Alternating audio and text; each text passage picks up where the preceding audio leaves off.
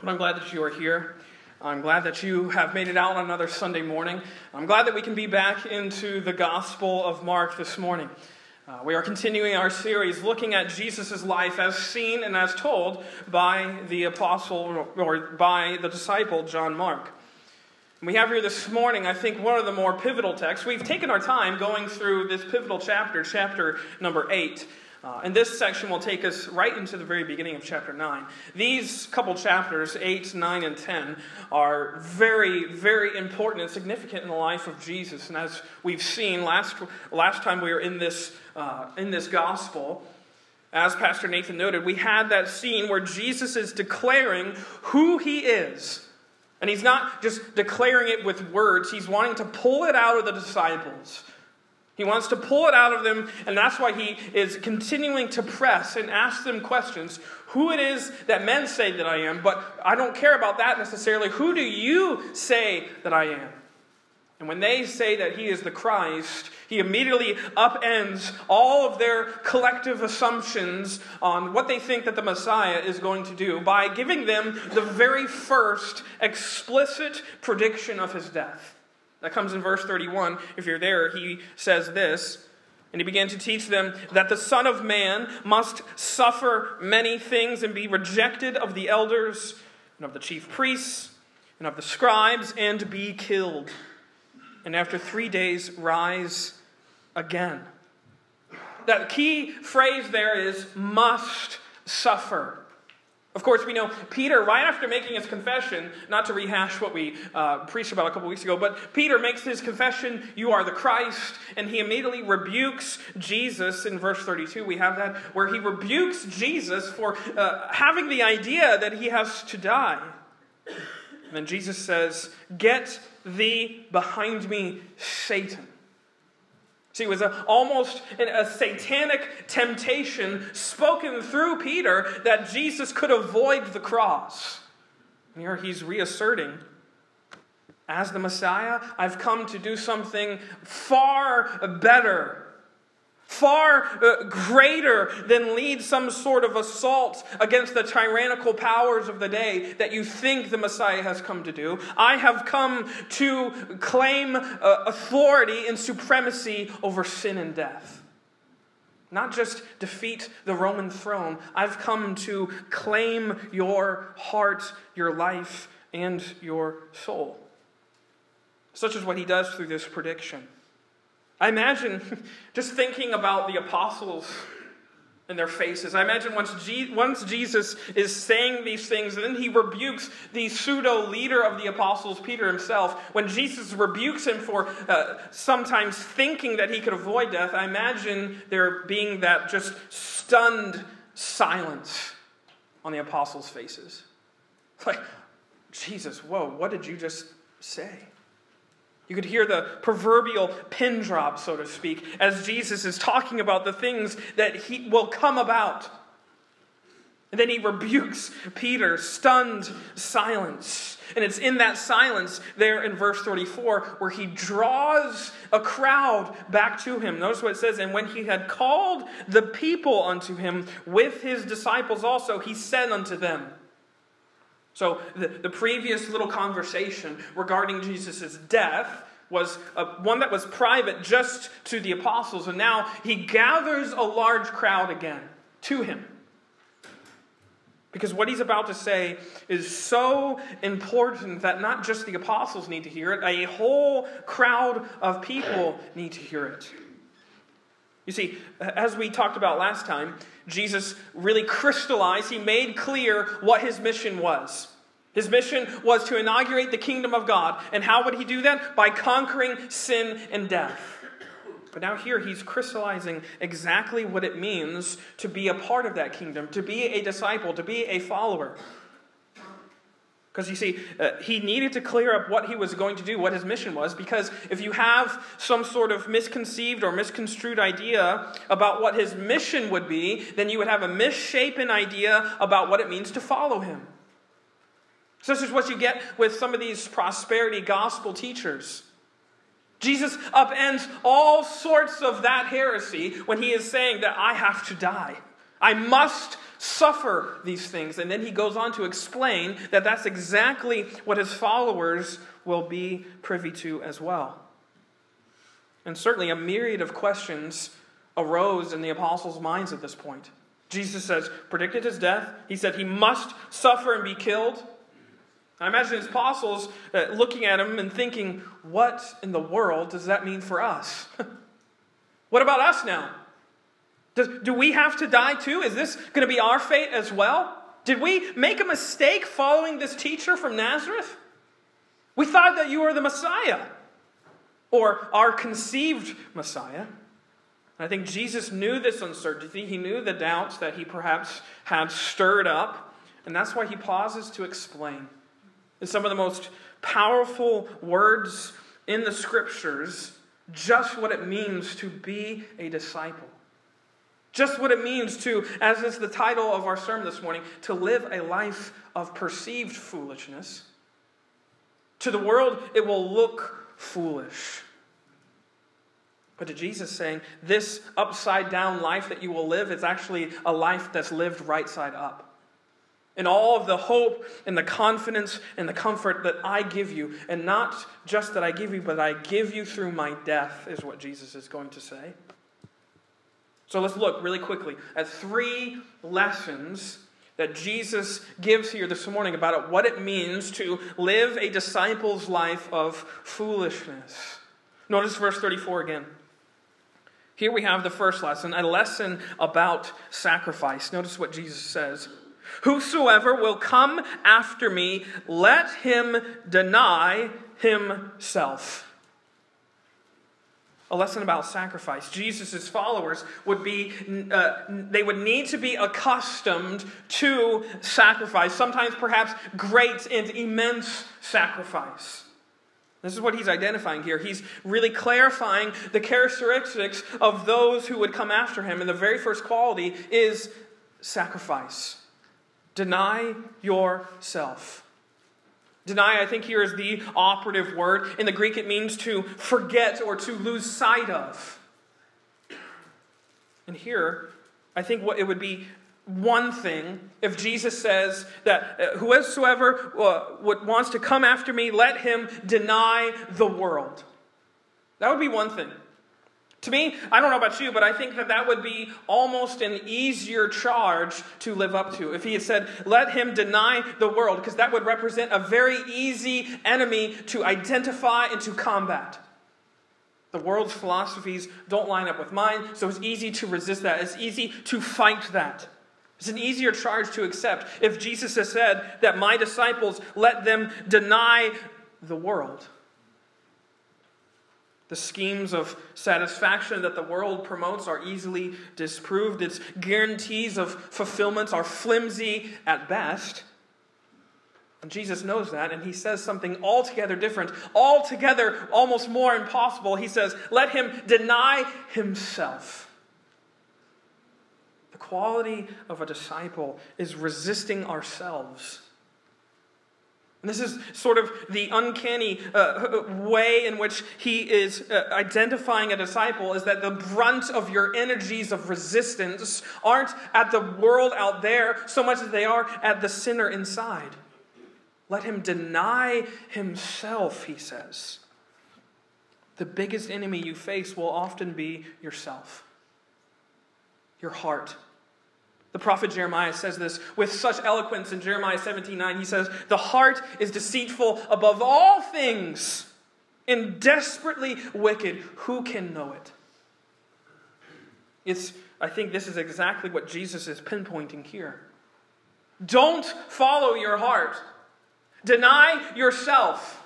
Deny what your heart wants to pursue, because your heart is going to tempt you to pursue wrong things.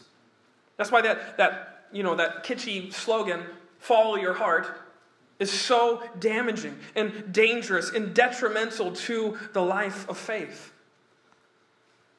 It's terrible advice to follow your heart. It'll just lead you into a world of trouble and a load of hurt. And that's why Jesus contrasts that so perfectly with instead of follow your heart or just do you, he says, deny yourself. Don't do that. Follow me.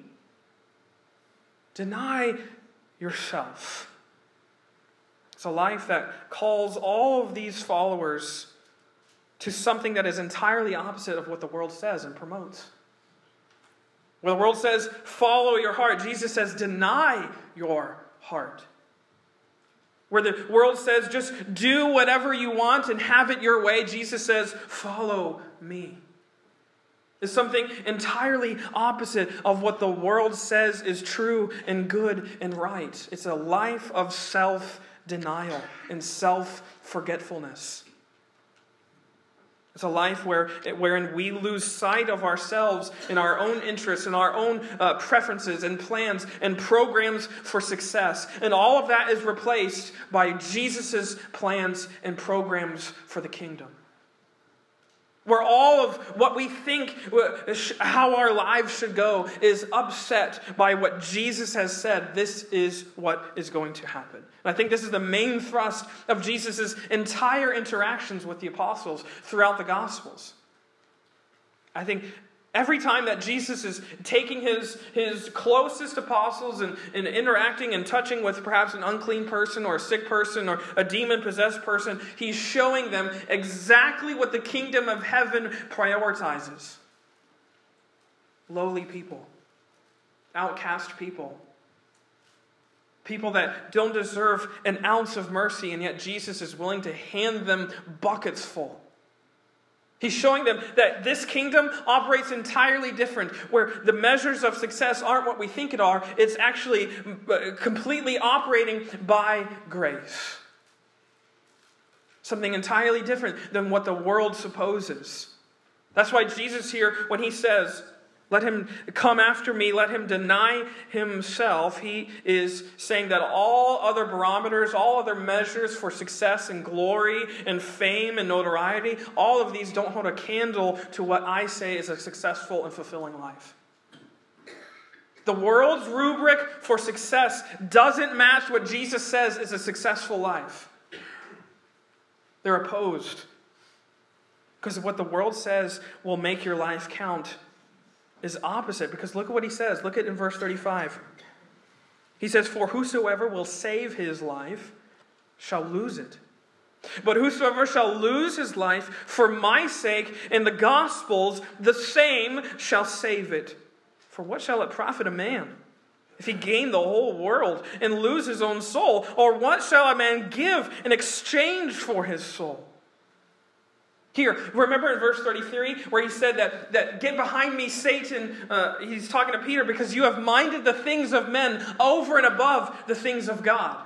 Here, he's explaining exactly what that looks like. A man who has minded the things of man over and above the things of God lives for here and now. He wants to save his own life by his own efforts, and at the end, he's going to lose it. Because in the final analysis, at the end of all things, all of the trophies and the triumphs, all the things that we can attain here in this life, they will fade away and turn to dust. You can see that Jesus is saying that very thing, and he says, What's the point of all of that then? If at the end of all things, all of the things that you have striven for and, and tried to gain and attained and achieved, what's the point of all of them if they all fade? What are you going to stand on then uh, to claim your place in eternity if all of that turns to dust? What's the point of all you could gain by your doing and by living your dream and by following your heart if in the end you lose your soul? This is Jesus' question here to this crowd of faces. What are you living for? What are you exchanging for eternity?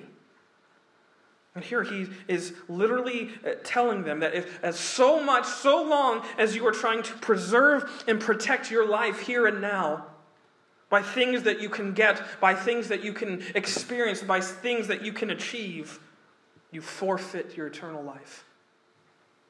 So long as that's your God and your goal, you forfeit eternity.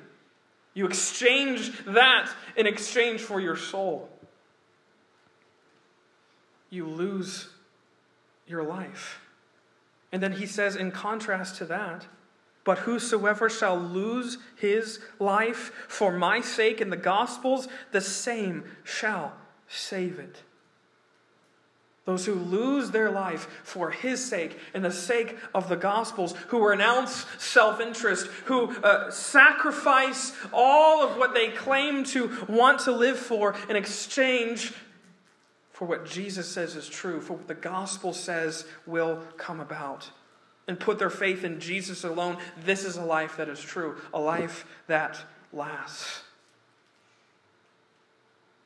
And in the end, Verse 36 For what shall it profit a man if he shall gain the whole world and lose his own soul? What shall a man give in exchange for his soul?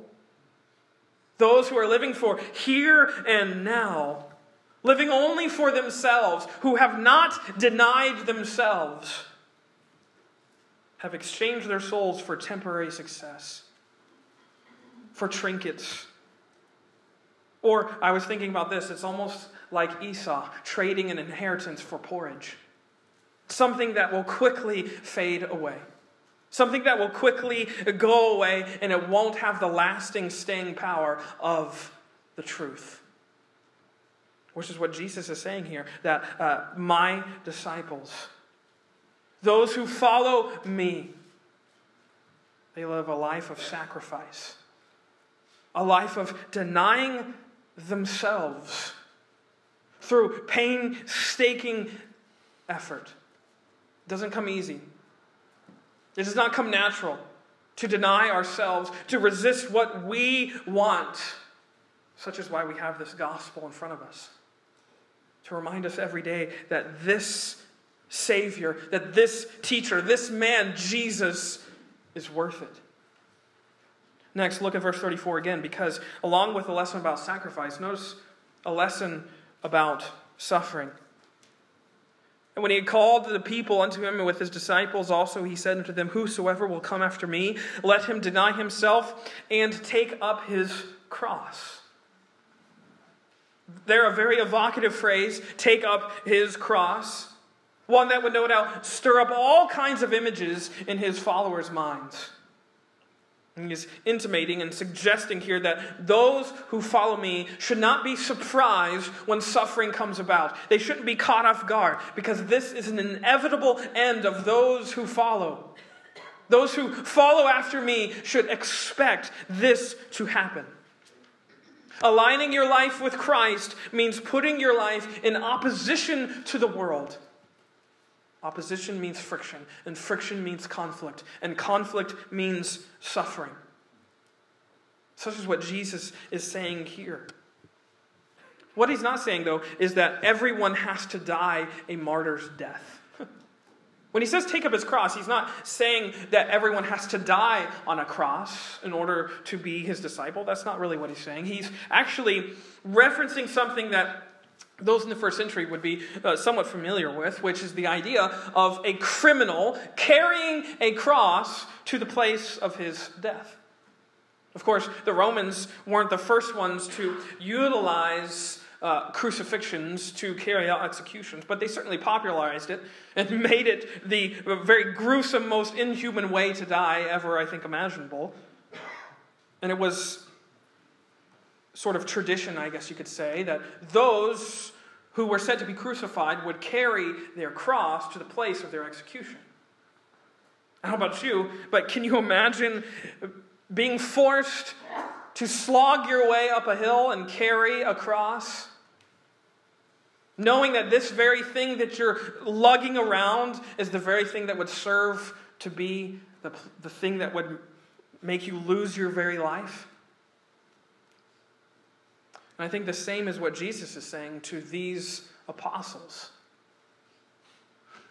That when they carry the gospel around, they're carrying the very things that would lead to their death. Are you willing to take up that cross? The very thing that could lead to their own deaths. Because it is so opposite and antithetical of the world. By carrying uh, this gospel, they were carrying the very thing that might lead to their demise. Are they willing to carry that cross? Are they willing to endure that for the cause of Christ and his kingdom come? For many in this crowd, perhaps, were not ready for that sentiment. We're not ready for that type of life, that type of suffering. Jesus is being very blunt with those who are all here that if you follow me, if you really say you want to follow me, expect suffering. Not if, when. When is it going to come? Faith in Jesus puts you on a course that's incompatible with the world's values. He says to them, If you want to follow me, take up your cross, carry this gospel message. It's going to be opposite of what the world says and wants. Are you willing to carry it, perhaps to your death? Are you willing to go this length for the sake of Jesus? For the sake of my name, Jesus is saying. Let's hasten quickly to the third lesson. Because he says in verse 34 again, a lesson about sacrifice, a lesson about suffering, but notice at the end, a lesson about submission. And when he had called the people unto him with his disciples also, he said unto them, Whosoever will come after me, let him deny himself and take up his cross and follow me. Along with sacrificing their self interest on the altar of the sake of the gospel, along with suffering all of what it meant that they would pledge allegiance of their lives to King Jesus, the apostles now are charged if you want to be my follower, Follow me.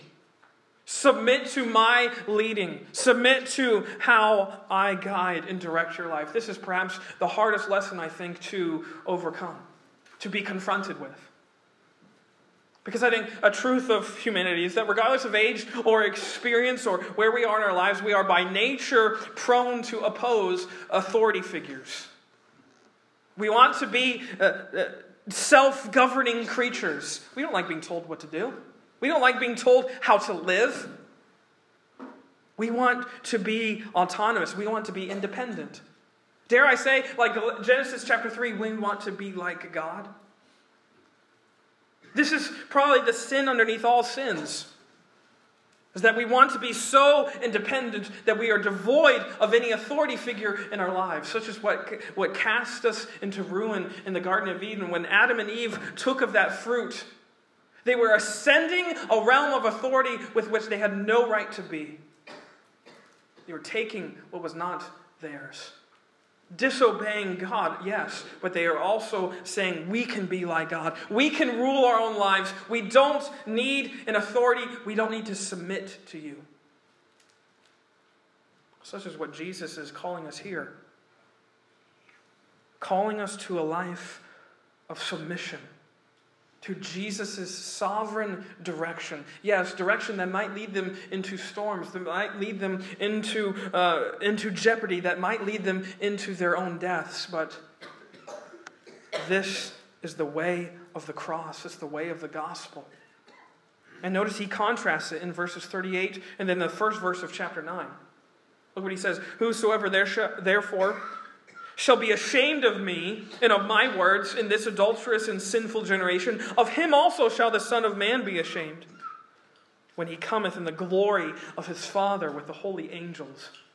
And he said unto them, Verily I say unto you, that there be some of them that stand here which shall not taste of death till they have seen the kingdom of God come with power. So he's contrasting those who are ashamed and those who are unashamed of this message, of the message of the cross. And those who are ashamed, he says, ashamed of me and my words, those are those who are caught up in the things of men. They are so afraid of losing their possessions, of losing their positions, of the things that the world offers, the pleasures that the world affords, that they've become ashamed of God and his words. He says to them, Such shall the Son of Man be ashamed. But he contrasts that with those who are unashamed of this message. He says in verse 1 of chapter 9 that there be some that stand here which shall not taste of death till they have seen the kingdom of God come with power. These are those who are unashamed of this message of the cross, I think. And I think it's suggestive of what is about to occur in the days and years ahead through the power of the Holy Spirit. I think he's perhaps referencing the resurrection, but also he, I think he's hinting at what would happen at Pentecost in Acts chapter 2 when the Holy Spirit would come down in a fresh outpouring, and which would lead to the, the incredible spread of the gospel. And he's suggesting the idea that if you are not ashamed of me and of my words and of this message of the cross, you are going to get to witness this. You're going to be made to participate and see the kingdom of God firsthand. It's going to be incredible. The world cannot carry a candle, it cannot hold a candle to what the I promise to you is going to happen in the gospel. And he's saying here that only in willing submission to the sovereignty of King Jesus will you ever find and experience true life. That a life of a disciple is a life of sacrifice and suffering and submission. It's a life that is, is, is a puzzle. It's an enigma to those in the world. It's a life that appears so foolish. If you are here and you believe in Jesus, guess what? You are a fool in the eyes of the world. They don't understand why you would sacrifice what you sacrifice of your time and your money and your efforts in your life. They don't understand your suffering, how you can still have hope when people are passing away and departing from around you and leaving your side. They don't understand your submission. Why you would say that you believe in a God you've never seen. And you ascribe to a Savior that you've never been able to talk to. They don't understand. They claim you are a fool and that you're wasting your life. But the truth is, the truth of what Jesus declares here, that you are actually, quote, saving your life by living it with the right purposes. Or I should say, you are living it for the right person. Because what confounds the world, what confounds them so much that you and I would spend so much time and effort on some ancient religion, what they don't understand is that we don't just proclaim an ancient religion. We don't proclaim to believe in just a system of redemption. You know what we proclaim? We proclaim a person. You and I are not here because we hold to some doctrine. We are here because we hold on and cling to a person, and his name is Jesus, and he is the Son of God, the Christ, and he took all of your sins on his shoulders and died for you. This is why we are here. We are Christians because we believe in a person. A person named Jesus. A person who died and he rose again on the third day. This is what makes it so confounding that people would claim that when Jesus died that this resurrection was a hoax. Do you think a faked system of religion would inspire apostles to go to the grave for that very message? No. That they would be inspired to be burned, to be crucified, to be put in vats of oil for the sake of this message? Just like what we're learning in Sunday school about how the Word of God came to be. I'm hit in the face as I read again and hear again of people after people sacrificing their lives, being willing to burn at the stake for what? A page of the scriptures. Last week, in fact, uh, I was reminded of the story in the video series that we're watching that there were people who were willing to die for a printed copy of the Lord's Prayer. And it's not because it's a system. It's not because it's just a belief thing that we have and claim and a tradition. It's because it's a person and he was real. He had bones and he had breath and he had blood and he shed it for you. He was a person. And he's worthy of your life. He's worthy of your fellowship. Alexander Maclaren, the great Scottish preacher, he said, Only he who has tasted death for every man has the right to assume the captainship over men. Or, as I like to say it, the only person who is worth your life is the one who wears the insignia of your sin on his death. The one who's worth your life is the one who bore all of your sins on a tree for you, the same tree that you deserved. So instead of piddling our lives around with popularity and pleasure and possessions, things that the world can offer us, Jesus invites us to let go of our, our white knuckled grip of our lives and give him our deaths. Jesus, you are all to me. You paid it all. All to you I owe. See, the only way to ensure, opposite of what the world says, the only way to ensure that you are not wasting your life is spending it in pursuit of this Christ, of this person, Jesus. Of laying your life down at the feet of this one who laid his life down for you. Remember what Jesus says? I think it's in John. He says, Man cannot take my life. I lay my life down on behalf of those who are my friends. and the, the thing between the line there is he's calling sinners his friends because he is the friend of sinners. That Jesus lays down his life on behalf of sinners. This is what the gospel does. It causes us, it stirs us to sacrifice and suffer and submit our lives freely. Why? Because of this one who sacrificed and suffered and submitted for us. Who submitted to the Father's will, who suffered the great lengths of the cross and sacrificed his own life for you and for me. It frees you to hold everything loosely knowing that what God has for us is better than anything we might gain for ourselves. Let me just take you to one reference as we close. It's so powerful. It's Acts chapter 20. Paul learned this lesson firsthand. When I come to the end of my life, I want to be able to make this same testimony. Notice what he says, Acts chapter 20. Look at verse 22.